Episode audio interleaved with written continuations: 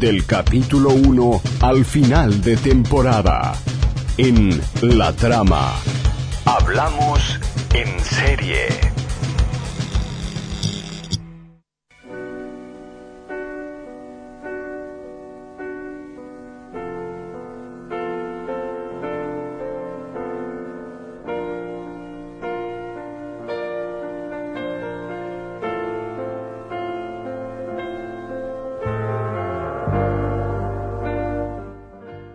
Bueno, aquí lanzamos el primer episodio de Hablando en Serie de 2019 en esta versión nueva, para mí, por lo menos para mí, podcast, la versión, la versión podcast, podca- podcast de Hablando en Serie. ¿Cómo están Nacho e Irene? Eh, muy feliz de estar acá, Nacho. Sí, sí, yo también. Ah, yo también, la verdad. Eh, este Qué reencuentro me tiene muy contento. Este, primero estar acá en la radio. Qué vista que tienen, la verdad, decirles. Pa, gracias. vos, la- nunca nos habían dicho. Eh, qué vista acá en el estudio de la radio Camacuá. Ya muy, están llegando muy mensajes. Sí, ya llegan los mensajes para el podcast. No sé quién, porque nadie, nadie. Es gente que viaja en el tiempo. Ah, perfecto. Los viajeros del tiempo. Bueno, eh, primero comentarles un poco que este año, eh, o en esta temporada de, de Hablando en Serie, eh, nos vamos a transformar un poco y vamos a abrir un poco la cancha eh, para el mundo de las películas, que un poco creo que ya lo habíamos hecho. Este, y vamos a trascender un poco, dejar un poquito de, no de lado, pero trascender, sí, yo creo que está bien, eh, las series, la- los estrenos, las temporadas, un poco porque, bueno, nada, eh, la ambición de hablar de, otras cosas como películas y cosas que están pasando en, en- el mundo audiovisual y un poco porque estoy mirando muy pocas series. Eso es un diagnóstico que ya hemos notado en la sociedad. Eh, cinco de cada diez personas eh, ya no ve tantas series como veía hasta hace unos años, según un estudio de la Universidad de Michigan. Me, me encanta. Michigan y Rivera. Este, me encanta, sí. Yo creo que algo de eso puede estar pasando también. Este, ta- igual vamos a hablar de, de- se van a mantener algunos tópicos, por ejemplo, Netflix. Eh, en el día de hoy va a ser un tema recurrente. ¿Por qué? ¿Por qué? ¿Por qué me preguntarán ustedes? ¿Por qué, Nacho? Eh, mirá, porque en realidad hoy vamos a hablar de la película Roma. No sé si habrán escuchado Uh, de Roma. me paro para nombrarla. Roma, de Alfonso Cuarón, del mexicano Alfonso Cuarón. Eh, fue un, Ganadora al Oscar a Mejor Película Extranjera. Este Exacto. año, ¿verdad? Exacto. Este, y considerada ya un, un fenómeno, ¿no? El- por lo menos el, el, el extre- el estreno de la película por, por el formato y la manera de distribución. Eh, recordemos a la gente que eh, Roma se estrenó primero en el Festival de Venecia el 30 de agosto del año pasado, es una película del año pasado, del 2018. Eh, primero ahí, pero ya siendo una producción de Netflix, producción original de Netflix, eso ya es todo un dato importante. Y después el 14 de diciembre finalmente se estrena en la plataforma, eh, en streaming, que es Netflix. Este. Y bueno, nada. Eh, ¿Es la primera vez que una película de Netflix gana un Oscar? No me respondas ahora, sino en el podcast que viene, en el próximo episodio. Dale. Esa es la Igual, pregunta planteada. igual ya te digo que sí, es la primera vez que una película Gracias. de Netflix gana un Oscar, por lo menos tan importante que yo recuerde. Ahora estoy un poco mezclado. Este, Capaz, capaz que hubo alguna que ganó un Oscar sin importancia, Sí, como el vestuario, por o, ejemplo. o un poco menor. Sin claro. a la gente que hace no, vestuario. No, no, un poco menor en el sentido de no, no a mejor película ni, ni mejor película extranjera. Pero sí, o sea, ya es eh, la confirmación y la consagración de la plataforma Netflix como uno de los pesos pesados, eh, ya no en el mundo de las series, sino en, la academia. Sí, y ¿no? se, me, se me ocurre una frase que, que nunca nadie dijo, que es, llegó para quedarse. Llegó para quedarse, exacto. Entró por la alfombra roja caminando y dijo, acá está la, la N, ¿viste? ¿Te imaginas a la N caminando por la alfombra roja? Bueno, esta, acá estoy yo. A ver cómo me sacan ahora. Porque eh, vale aclarar que se generó, se generaron varias polémicas por, por la aparición de Netflix como productora de, de- de películas este, en distintos festivales eh, de renombre, por ejemplo en Cannes, no sé cuánto, Venecia, eh, por si deberían ser aceptadas las películas de Netflix o no, como para, para presentarse en los festivales. Bueno, eso ya había generado una polémica y cada festival este, se pronunció en su, momen- en su debido momento, pero bueno, este, ya es innegable eh, que, que Netflix está muy marcando la agenda y muy presente en, en la academia y en la industria cinematográfica. Bien, entonces vamos a hablar de Roma. Sí, Hablando de Roma, Hablando de Roma, este, esta película eh, del 2018 dirigida por, por Alfonso Cuarón, que, que, bueno, lo pueden recordar por últimamente por Gravity, con Sandra Bullock Ajá. y George Clooney, era. Gravity, la, sí, Nacho, Gravity, en el espacio, la, No, Sandra Bullock. Sandra Bullock queda flotando en el espacio con George Clooney. Si te digo eso, Mm, ¿Tampoco? Es una escena que me encantaría ver, pero no, ¿Cómo no. le gusta a Sandra Bullock que, que esto de quedarse con ¿Quedar flotando? situaciones de medios de transporte o no? sí, ahora no sé por qué lo decís. La- uh, hay una que se queda La, en un ómnibus la del también. bondi con la bomba. Sí. Sí, está. Es loca de quedarse en peligro dentro de Claro. medios de transporte. Bueno, en este en, en Gravity queda encerrada en el espacio básicamente. Este Toda una metáfora de la vida, ¿verdad? Sí, sí, exacto. Eh, una película que tuvo tuvo mucha repercusión también y le, le fue muy bien en, en crítica y en premios. Eh, pero antes también había hecho eh, Children of the Men, creo que lo estoy diciendo bien. Eh, Children of Men, en realidad. Es eh, también, y, y tu mamá también, ya anterior, una película que, que, que también un poco empezó a marcar la carrera de, de Alfonso Cuarón y, y- y hacerse un, un espacio este, en la industria. Que es mexicano, ¿verdad? Es mexicano y que ya había ga- ganado el, el, el Oscar a Mejor Director por Gravity y volvió a repetir el año pasado, bueno, este año en realidad, fueron hace muy poco los Oscars. Yo, ¿Pero consecutivos o no? No, no, no, Gravity es del 2013. por. Ajá. No. Pero bueno, confirmando también la racha de los mexicanos en los Oscar como directores. No, no me acuerdo ahora bien, pero creo que metieron en los últimos cinco años cuatro directores. Qué bestia, ¿eh? Iñárritu, también con un par. Eh, eh, Guillermo el Toro el, el año pasado y este año, eh, ahí está llamando. eh, Hola, Guillermo. Guillermo. Sí, ya dijimos. que- Guillermo del Toro por la forma del agua el año pasado y este año, bueno, se ¿Cómo lo lleva vos? Alfonso Cuarón. que- México fuertísimo. Ningún fuert- mundial de fútbol, pero en Oscar. No, no, no, una locura, vos. Este, están, están marcando una era los mexicanos a nivel de, de, de Óscares. Este, bueno, y Roma, ¿de qué va? Me preguntarás vos, Nacho. Vos la viste en Yo la vi, realidad, yo la vi. La vi en Cinemateca. ¿La viste en la nueva Cinemateca. En la nueva, yo también. Eh, estaba tan nueva que yo cuando fui yo sentí olor a pintura. O sea, para mí estaba... Estaba fresquita. Todavía había olor a fresco ahí.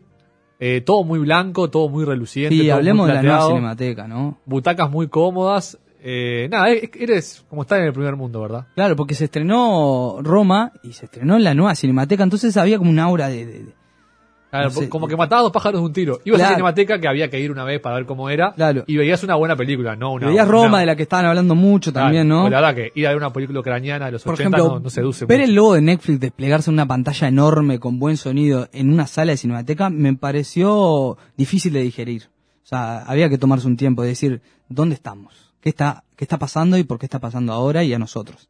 Este, pero bueno, pasó finalmente. Este, yo también fui a, a- a Cinemateca a ver Roma. Lo y- primero que te puedo decir de la experiencia cinematográfica, ya no Cholula, es que la película, que es bastante larga, no dura más de dos horas. puede dura ser, un poco más de dos horas, sí. Se me pasó corta. O sea, se me hizo rápido. Bien. Cuando, cuando empecé, sa- ya sabía que era larga. Y cuando vi que era en blanco y negro, dije, ta, no, dos horas y media de blanco y negro, no, no, esto va a ser duro. 135 minutos de duración total. Ta, una hora y cuarto. Sí. Y, y cuando terminé dije, vos, vi dos horas y cuarto de una película en blanco y negro y... Y lo superaste. Y, no- y no morí en el intento. Lo superaste y, y de hecho te, te pasó rápido. O sea, eso habla, habla bien de la película, ¿no? Creo Primer que es un la consenso. Irene. Y la comodidad de la sala, ¿no? La comodidad de la sala también, ¿no? no, No- eso eh, era un argumento para dormirse. O sea, en realidad también puede ser. Puede es ser. más mérito de, de- La de- de mi persona. la película, de la claro. película, te dan claro. comodidad, no sé qué, un aire acondicionado, este, en la oscuridad. Sea, si la película no es buena, te dormís. Yo creo que nunca me dormí en una película, quiero decirlo. Por una, En- en una un cuestión cine no, de... En mi casa sí. En un Ah, cine- Ay, bueno, bueno, no. Bueno, en la- tu en mi casa- sí, en mi casa Cada sí. uno en su casa. ¿Cómo termina la frase? cine no te dormís. Pero sí, obvio. No, en el cine igual yo tengo varios amigos y amigas que, que se duermen, ¿eh? yo, yo he visto gente Eh, dormir en no. salas también.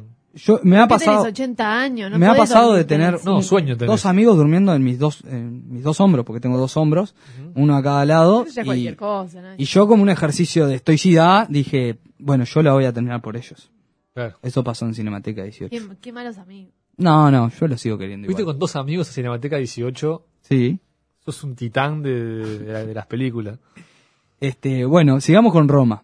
Sigamos con Roma. ¿De qué va? Eh, Alfonso Cuarón eh, en esta película tra- trató de plasmar un poco lo que fue su vivencia de, la infancia y su crianza en la colonia Roma, un barrio de la Ciudad de México, barrio bastante céntrico de, la Ciudad de México. Y bueno, en esta película trató de plasmar esa vivencia este, que él recordaba y que, luego de un, trabajo de investigación familiar y también histórico eh, pudo lograr este, eh, plasmarla a través de, de la vivencia en realidad de, de su criada o su- la empleada de, de su casa. Full time. Sí, este, de su casa, que en su caso se llamaba Livo, o le decían Livo, en, en la familia Cuarón. Este, y bueno, en, en esta ficción eh, se, se trata de, de plasmar esa vivencia a través de, de la vivencia de Cleo. ¿Cuántas veces dije vivencia en el último minuto? Cuatro. Eh, de, de Cleo, que es la protagonista de esta película, interpretada por Chal- la actriz Yalitza Aparicio, Que es justamente la criada, la, la- que es la, la criada de esta familia. que vive en la casa, es de esas empleadas con cama, digamos. Sí, claro, exacto. Que Son, tiene un cuartito en el fondo. esta familia de clase media alta ya, este, eh, tiene dos, dos trabajadoras en- que, que duermen en la casa y, y bueno, una de ellas Cleo, que, que es la protagonista, eh, y, y lo que no dije es que Yalitza Aparicio, que es la que interpreta el papel, eh, no, no es actriz y no, no tuvo estudios actorales, digamos, o sea, estamos hablando de una no actriz eh, que, que fue elegida para interpretar este papel en un, en un casting que se lanzó, por ejemplo, en, en varias ciudades y, y en la ciudad de, Oaxaca, que es la ciudad de, de, de Cleo, eh, donde hay una fuerte cultura este, nativa, ¿no? Eh, Sí. indígena. Ella es de la tribu mexica. Creo Es, exacto, exacto.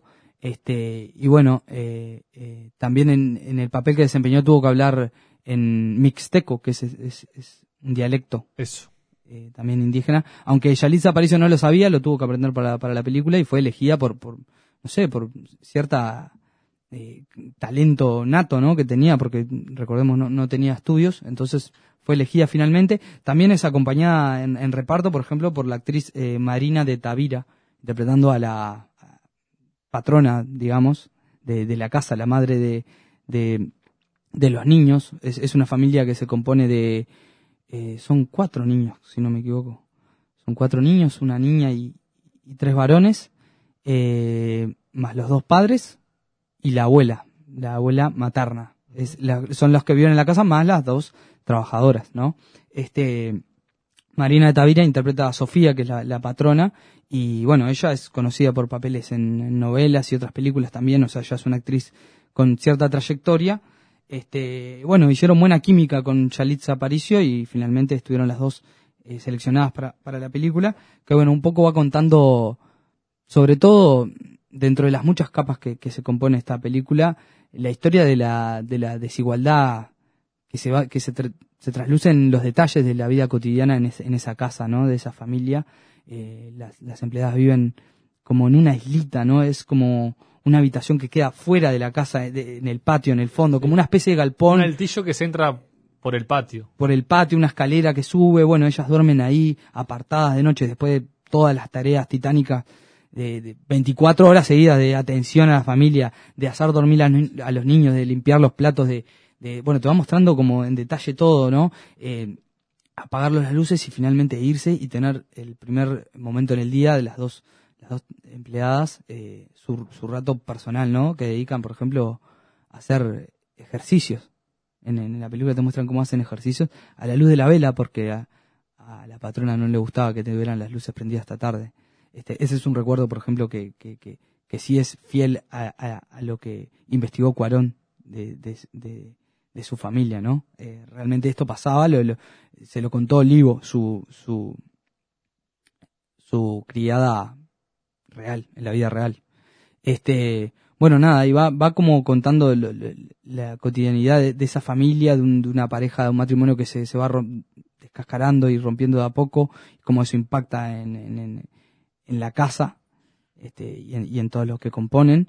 Y bueno, también eh, eh, como haciendo un poco de, de microhistoria de lo que iba pasando en, a través de esa familia en, en el México de los principios de los 70, porque no dijimos que está Te quería preguntar justamente cu- cuál es el tiempo, si se ven este algún alguna característica o algo histórico que estuviera pasando en ese momento. Sí, sí, filtra por, por, por todos lados. Eh, como el momento ese actual de, de, México, este, como un momento muy turbulento de transición políticamente hablando, este, donde creo que en la película queda sobre todo, este, eh, ¿cómo se dice?, explicitado en, un suceso, suceso de extrema violencia que fue un suceso, suceso real que pasó en las calles de, la Ciudad de México, eh, conocido como el Halconazo, una acción de, unos para, paramilitares autodenominados los halcones, que, que agredieron y asesinaron a un montón de estudiantes que, que reclamaban en la calle.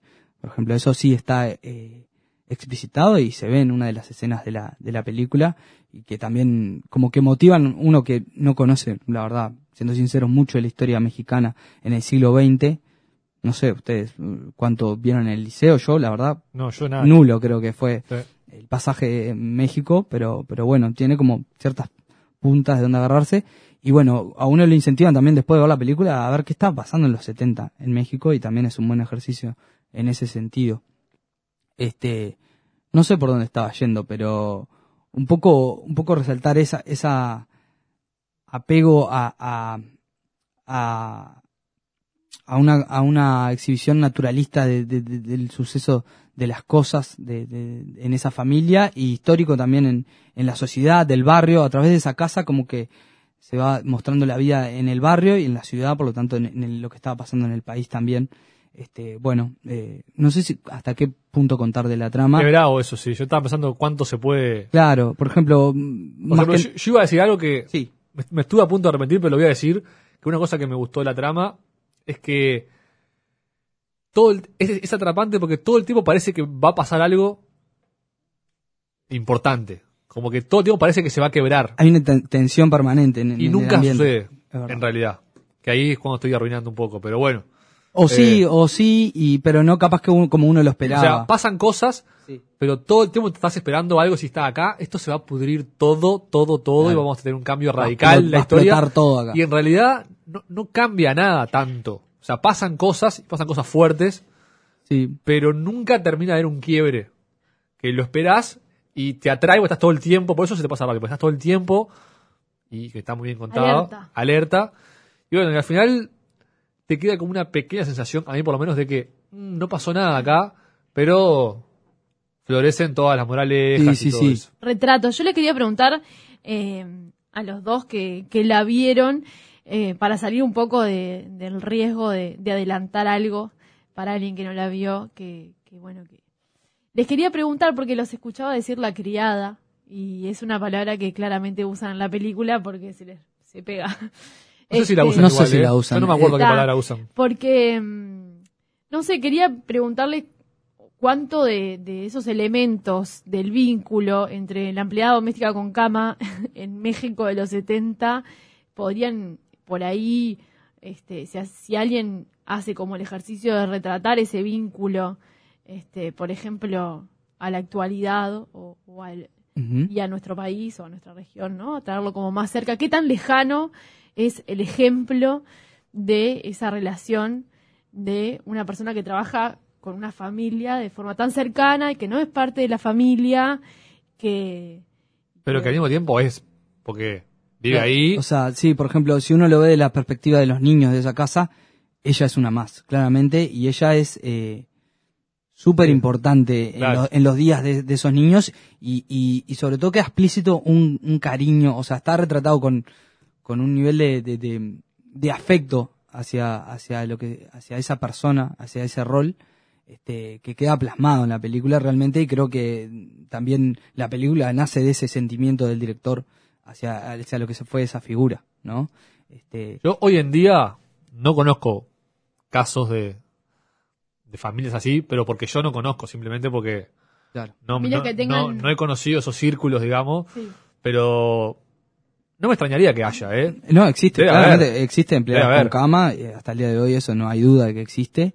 Este, capaz menos que igual, puede ser que menos y, y en ciertos barrios, pero eso existe y creo que eh, pese a las diferencias de, eh, geográficas y culturales, hay un montón de detalles que están eh, muy bien, eh, ¿cómo decirlo?, retratados en la película, que, sí se pueden trasladar hacia aquí, y, y sobre todo en, en las pequeñas como, eh, ¿cómo decirlos?, las pequeñas opresiones que existen hacia, hacia esas mujeres en esa familia que pese al, al afecto y a, y a la cercanía, sí existen y, y sí se ven. Este, porque también ha, ha surgido la polémica con este tema, en cómo se hacía énfasis mucho en el cariño, en el amor y no sé qué, pero en realidad se estaba dejando de lado que esas mujeres estaban siendo oprimidas y estaban siendo explotadas también porque eso pasó y, eso pasa, pasa en la trama y se ve en, en pequeñas cosas, gestos, eh, algunos diálogos.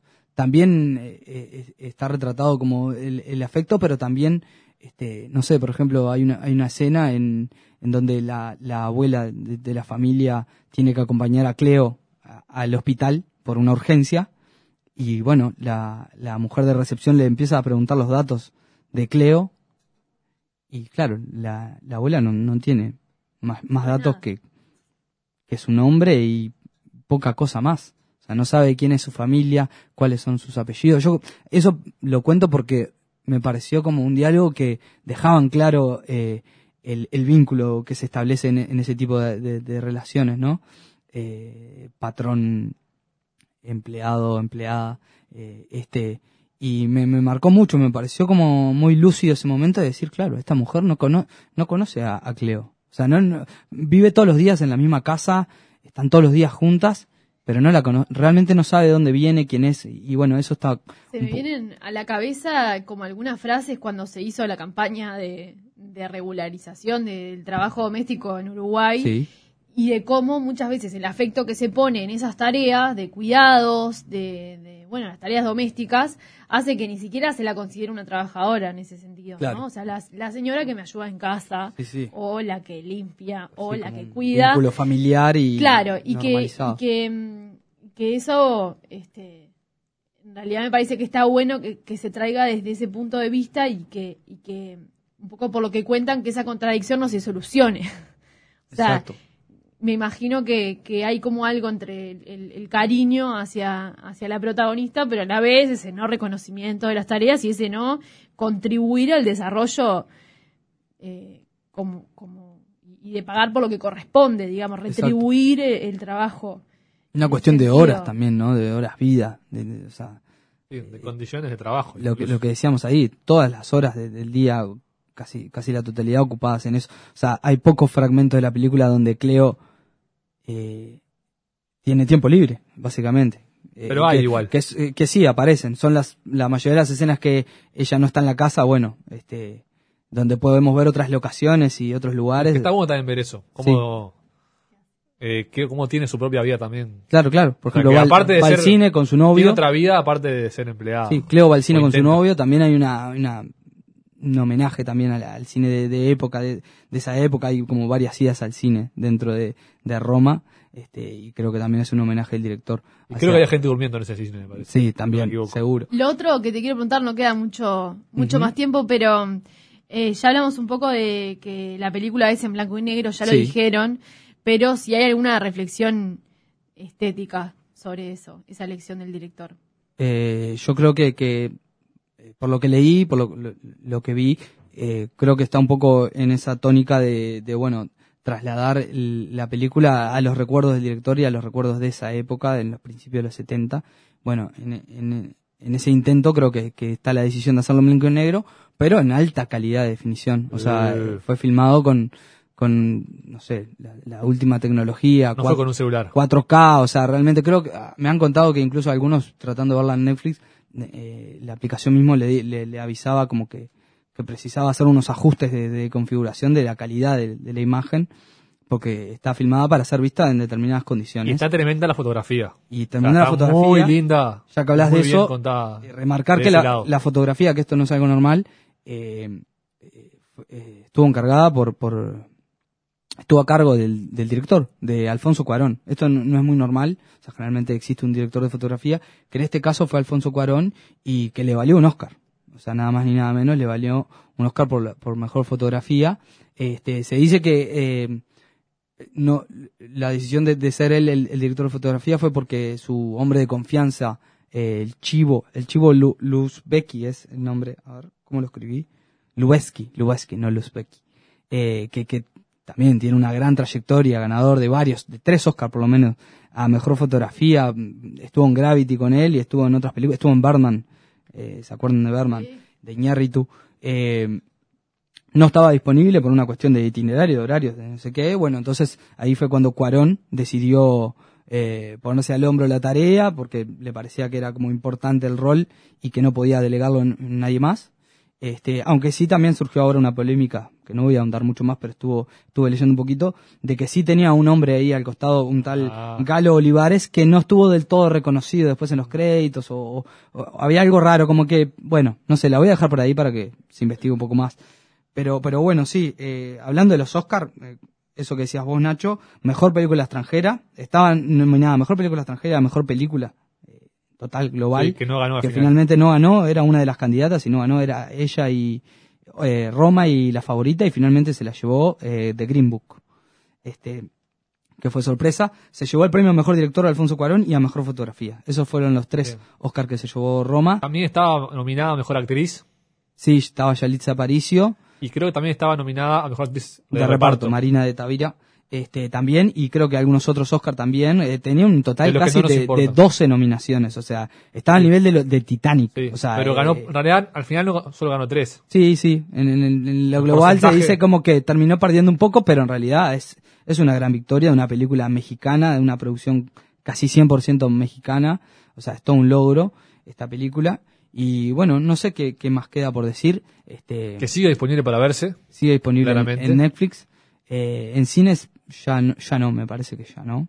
Por lo ¿No? menos en Cinemateca no estaba más. No, y, y, creo en que en comerciales sales- nunca estuvo. eh, en salas comerciales nunca salas estuvo. no estuvo. ¿No estuvo? Creo que no, ¿no? ¿O Acá sí? en Uruguay, la verdad que no lo sé. Me parece que no. La verdad que no lo Me sé. parece que no, no.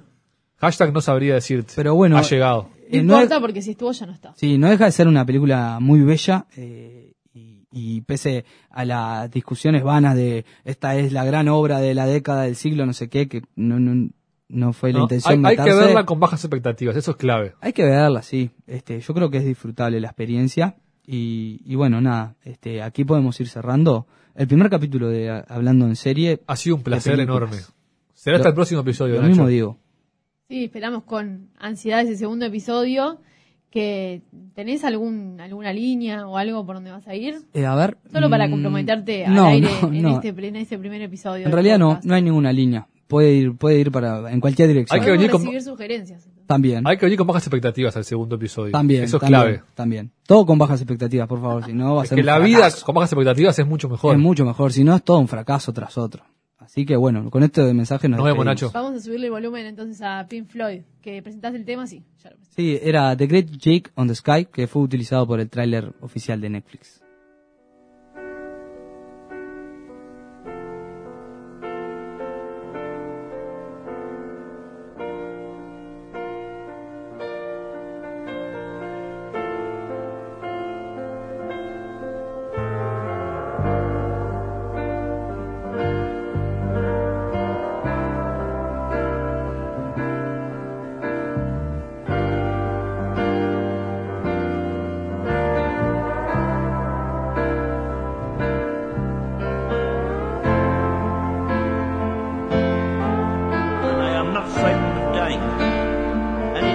do. I don't mind.